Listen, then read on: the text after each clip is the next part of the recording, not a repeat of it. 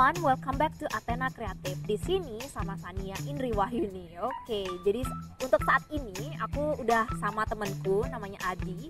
Segmen ini kali ini spesial karena kita namai dengan genre collab, generasi berencana dalam kolaborasi kayak gitu. Jadi ini juga kaitannya sama segmen ngopi nih. Kalau misalkan di Athena Kreatif untuk teman-teman yang udah pernah dengerin Athena Kreatif, ngopi itu adalah segmen yang kaitannya sama opini kami, pendapat kami mengenai mengenai suatu permasalahan, kaitannya sama apa yang pernah kita rasakan sama kaitannya dengan literasi-literasi yang udah pernah kita baca kayak gitu. Oke, silakan Kak Adi perkenalkan dirinya terlebih dahulu. Oke, halo guys. Jadi perkenalkan nih aku Adi Dharma. Di sini benar-benar senang banget udah diajak sama Kak Sania di Antena Kreatif yang di mana hari ini kita ngadain Gen Collab, genre kolaborasi kayak gitu. Benar-benar hebat banget sih bersyukur banget diundang di sini. Mhm. Untuk kali ini kita juga memiliki suatu topik yang menarik dan itu pastinya deket banget sama lingkungannya kita dan kita tuh ngomongin seni berkata tidak kayak gitu ya. Terus Kak Adi gimana nih? Pernah denger nggak seni berkata tidak? Kalau misalkan Kak Adi denger nih sekarang, kira-kira apa yang ada di dalam pikirannya Kak Adi? Oke, berbicara tentang seni berkata tidak, hmm, aku tahu sih, yang aku tahu sih benar-benar gimana ya, Gi- gimana kita bisa memposisikan diri untuk berbicara tidak. Dan aku yakin nih para pendengar semua bahwa kalian semua pasti pernah ada di satu posisi yang benar-benar berasa tidak enakan untuk menolak sebuah ajakan nih kak. Mm-mm, Gitu sih benar. menurut Adi. aku setuju banget sih karena ini memang eh, memang jadi masalah sih kadang-kadang kita sebagai remaja tuh kayak ih nggak enak banget bilang enggak nggak enak banget bilang "Eh, aku nggak ikut deh atau aku nggak mau terlibat deh kayak gitu karena memang berkata tidak pun ada seninya dan berkata tidak pun harus banyak latihan kayak gitu kan kak Dia Heeh. Benar sekali nih kak Sonia. terus kak Adi pernah nggak ngerasain kayak aduh aku aku nggak enakan nih sama teman-teman karena aku nggak bisa berkata tidak sama mereka karena nggak enak aja gitu rasanya Dari pengalaman sih nih kak Sonia itu sering banget terjadi sih sebenarnya. Karena apa? karena aku hidup di lingkungan yang benar-benar orang-orang hebat heb- orang-orang hebat yang ada di di samping-sampingku. Jadi setiap apa-apa aku tuh pasti meminta bantuan kepada mereka. Jadi setiap mereka yang minta bantuan ke aku jadi kayak masa nggak masa bilang tidak sih kayak Ah, gitu. iya, padahal ya pasti ada dampaknya kan? Heeh, bener banget. Aku juga ngerasain sih eh, beberapa waktu lalu dan sekarang sih aku juga masih belajar untuk melatih diriku berkata tidak dan memfilter apa yang mesti aku bilang iya kayak gitu. Soalnya eh, belakangan ini aku ngerasa kayak kalau aku terus nggak enakan sama teman, kadang-kadang aku ngerasa kegiatanku tertunda atau hal yang harusnya aku selesaikan itu nggak sel- terselesaikan karena aku harus harus bilang iya dengan permintaan teman-temanku yang sebelumnya gitu jadi masalah banget gitu. Terus kalau Kak Adi ada masalah nggak mengenai yang susah ngomong enggak gitu? Hmm, tentunya kalau itu sih pernah ya pastinya. Karena apa? Karena benar-benar kayak aku harus ngerjain A tapi temen minta buat eh, minta tolong dong buat ini. Gimana gimana caranya untuk bilang tidak? Karena temennya itu benar-benar orang yang benar-benar apa ya pernah nolongin aku di keadaan susah kayak gitu. Jadi pada akhirnya aku memilih untuk membantu dia dan tugasku tidak selesai. Akhirnya itu berdampak banget bagi bagi di dunia aku sih baik pendidikan ataupun sosial dan juga lainnya di kasannya Oh, oh, bener banget sih. Aku juga ngerasain masalah banget kalau misalkan kita tuh nggak belajar untuk ngomong enggak untuk suatu hal. Sama halnya kalau misalkan kita kayak kaitin ke genre gitu Kak Dia. Pasti penting banget untuk kita jadi remaja tuh untuk bisa bilang enggak untuk suatu hal karena ini kaitannya sama triad KRR untuk Hmm. proteksi diri gitu Kak Dia. Mm-mm. Terus permasalahannya Kak Adi tuh kaitannya dengan kat- eh, sulit ngomong enggak di sekitarnya Kak Adi tuh kayak kayak gimana tuh lagi? kayak misalkan nih kita nih udah udah pernah udah ada rencana kita kan pasti untuk untuk mem- meminimalisir terjadinya kesalahan kita buat dong schedule jam segini harus ngapain harus Ah, ngapain biar benar-benar tertata rapi kan Mm-mm. eh ternyata eh, Adi Dharma minta tolong dong buat ini buat eh, eh, ajakan ini atau enggak? Adi Dharma tolong dong ikut aku ke sebuah acara di mana gitu. Yang padahal hal tersebut memang tidak terlalu penting. Tapi Hmm. pada akhirnya karena karena pada saat itu belum mengetahui bagaimana cara seni untuk berkata tidak jadi ya aku bilang oh iya ayo gas gitu-gitu aja. Padahal itu benar-benar berdampak buruk sih menurutku. Iya bener banget udah mengganggu kadang-kadang itu mengganggu produktivitas Mm-mm. terus bisa kadang-kadang itu juga ganggu kesehatan mental gitu kak dia kayak kalau kita udah ngerasa terbebani gitu tapi tetap aja nih ini ini bibir bilang "Eh, mm, i- iya gitu. Jadinya kita ngerasa stres gitu kadang-kadang karena kerjaan kita tuh nggak selesai kayak gitu ya kak iya, ya iya. benar-benar tertekan jadinya ya. Oh, tapi kalau mau bilang juga nggak Nggak enak, iya betul banget.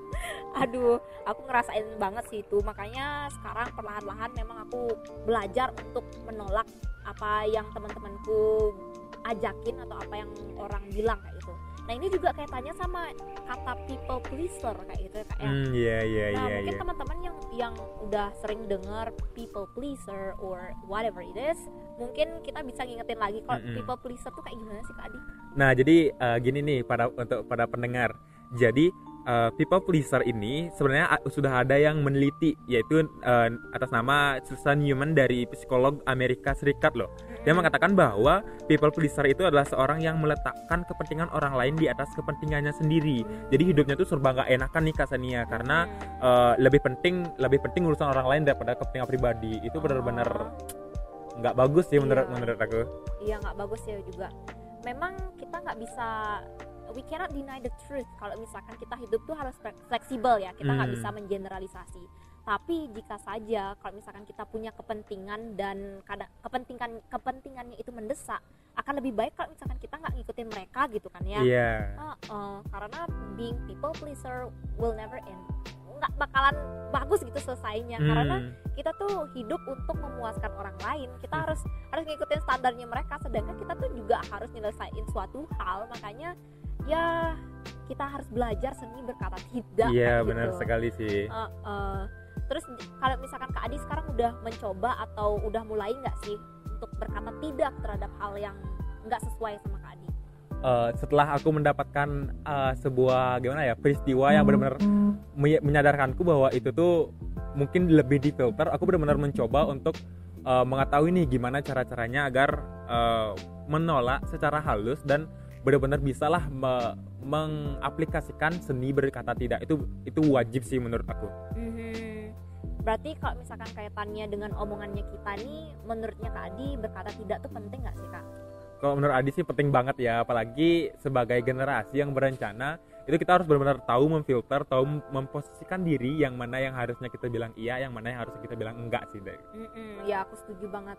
Karena emang kadang permasalahannya kita itu muncul lebih buruk karena kita nggak bisa menolak suatu hal kayak gitu Hmm, ya. iya iya Heeh, sama kaitannya kalau diajak hal negatif kita nggak bisa bilang enggak jadi keseret deh hal negatif nah jadi kalau misalkan kita bisa bilang enggak setidaknya kita bisa tuh memproteksi atau se- itu tuh sebagai sebagai hal yang berperan sebagai penyaring gitu kak ya Hmm, iya iya Eh, hal yang mana yang harus kita ikutin hal yang mana yang enggak harus kita ikutin kayak gitu kan.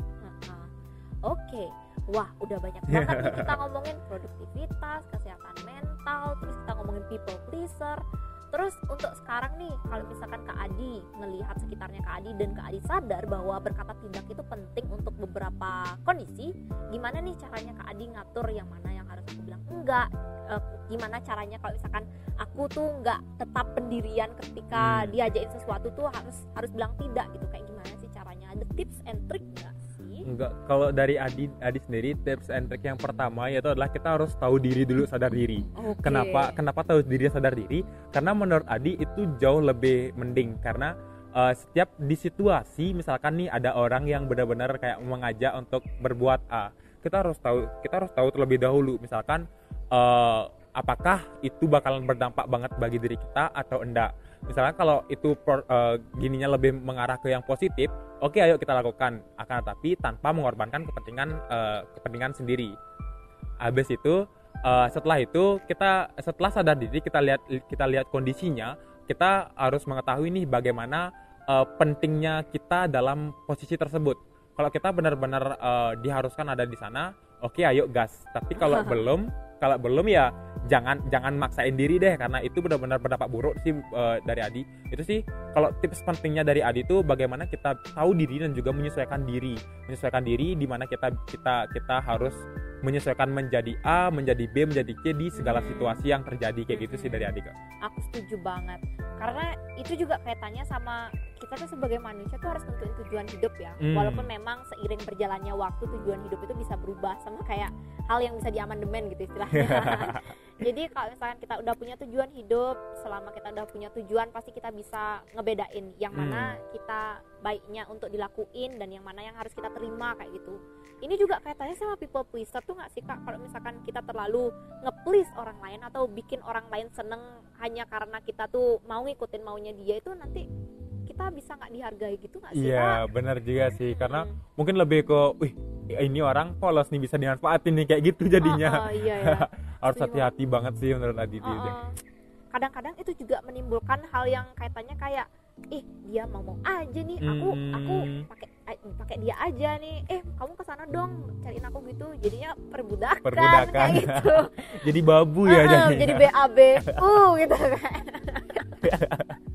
emang emang seru sih kalau misalkan kita ngomong seni berkata tidak Hmm. karena banyak banget hal yang kaitannya sama lingkungannya kita yang mestinya kita tuh bisa bilang enggak tapi Tapi yang keluar "Eh, eh, i- Iya. kayak gitu benar banget terus kaitan sa- sama people pleaser itu kalau misalkan kita punya tujuan kita udah udah ngecek atau buat listnya apa yang harus kita lakuin itu otomatis kita bisa lah kayak aku nggak ikut dah ini kayak gitu hmm, iya. tapi memang sih kalau misalkan berkata tidak tuh harus di diomongin dengan baik gitu kak ya. Istilahnya menolak dengan halus lah, Ah, jangan iya, betul. jangan terang-terangan, "Eh, apa sih nggak mau?" kayak gitu. Mungkin Ih jelek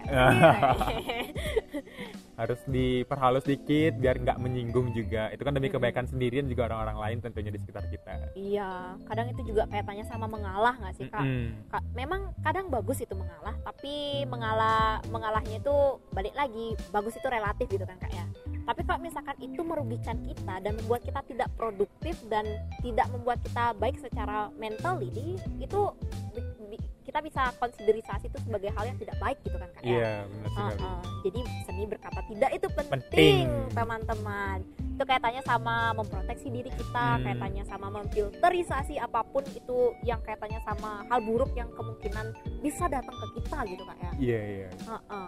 Oke untuk closing statement ini kaitannya sama kita kan anak muda nih kak Hmm. kita sadar bahwa kadang sulit berkata tidak. Jadi kalau misalkan Kak Adi sebagai anak muda, apa yang Kak Adi mau bilang ke anak muda lainnya mengenai seni berkata tidak? Oke, dari Adi Dharma mungkin eh, kepada kalian para pendengar, ayolah hidup itu adalah seni melukis tanpa menghapus. Hidup itu adalah benar-benar lembaran baru. Hidup itu adalah eh, sebuah kanvas, sebuah buku gambar yang benar-benar masih kosong. Saatnya kita sekarang mewarnai, men- mencoret-coret eh, lembaran tersebut agar penuh warna-warni dan juga agar lebih indah kelihatannya. Akan tetapi jika kamu hanya bilang iya iya iya iya iya dan memaksakan diri kamu itu bisa saja mer- merobek lembaran lembaran hidupmu sendiri. Jadi alangkah baiknya jika kita bilang enggak walaupun walaupun enggak itu bakalan mengubah warna menjadi hitam akan tapi kita buat hitam putih tersebut menjadi lukisan yang benar-benar hebat, benar-benar bagus dan benar-benar cantik kayak gitu. Mungkin ini benar-benar benar-benar harus dilakukan oleh kalian karena itu benar-benar penting dan benar-benar bermanfaat banget bagi kalian. Gitu sih dari dari dari Adi Dharma Kak. Iya, aku setuju banget itu karena emang kita remaja memang lagi seni-seninya gitu ngelukis hidup kayak gitu ya kak ya. Tapi memang ketika kita tahu teorinya, yang pasti kita lakuin ya prakteknya. Memang eh, prakteknya tuh kaitannya kayak kita tahu teorinya berkata tidak itu penting. Tapi sekarang ini memang yang perlu kita lakukan itu adalah mempraktekannya karena mesti banyak nih latihan untuk melakukan penolakan kayak gitu. Hmm, iya iya. melakukan penolakan dan melindungi diri dari hal yang tidak baik di luar sana kayak gitu. Hmm, ya hmm. baik buruknya itu memang relatif tapi kita tahu lah yang mana yang harus kita saring kayak gitu ya Uh-uh. dan aku sangat setuju memang betul di dunia kita tuh memang penuh dengan fleksibilitas dan relativitas cuman jika saja itu balik lagi kalau misalkan teman-teman sebagai generasi remaja khususnya atau teman-teman yang mendengarkan podcast ini kalau misalkan ngerasa kayak nggak enakan itu mungkin bisa kalian pikirin. Kalau misalkan hal nggak enakan itu bisa ngebuat hal negatif mungkin kalian harus mencoba untuk berani berkata tidak untuk hal yang nggak semestinya kalian lakuin. Karena memang betul kadang-kadang resikonya kita nggak punya teman atau kita digedegin sama teman.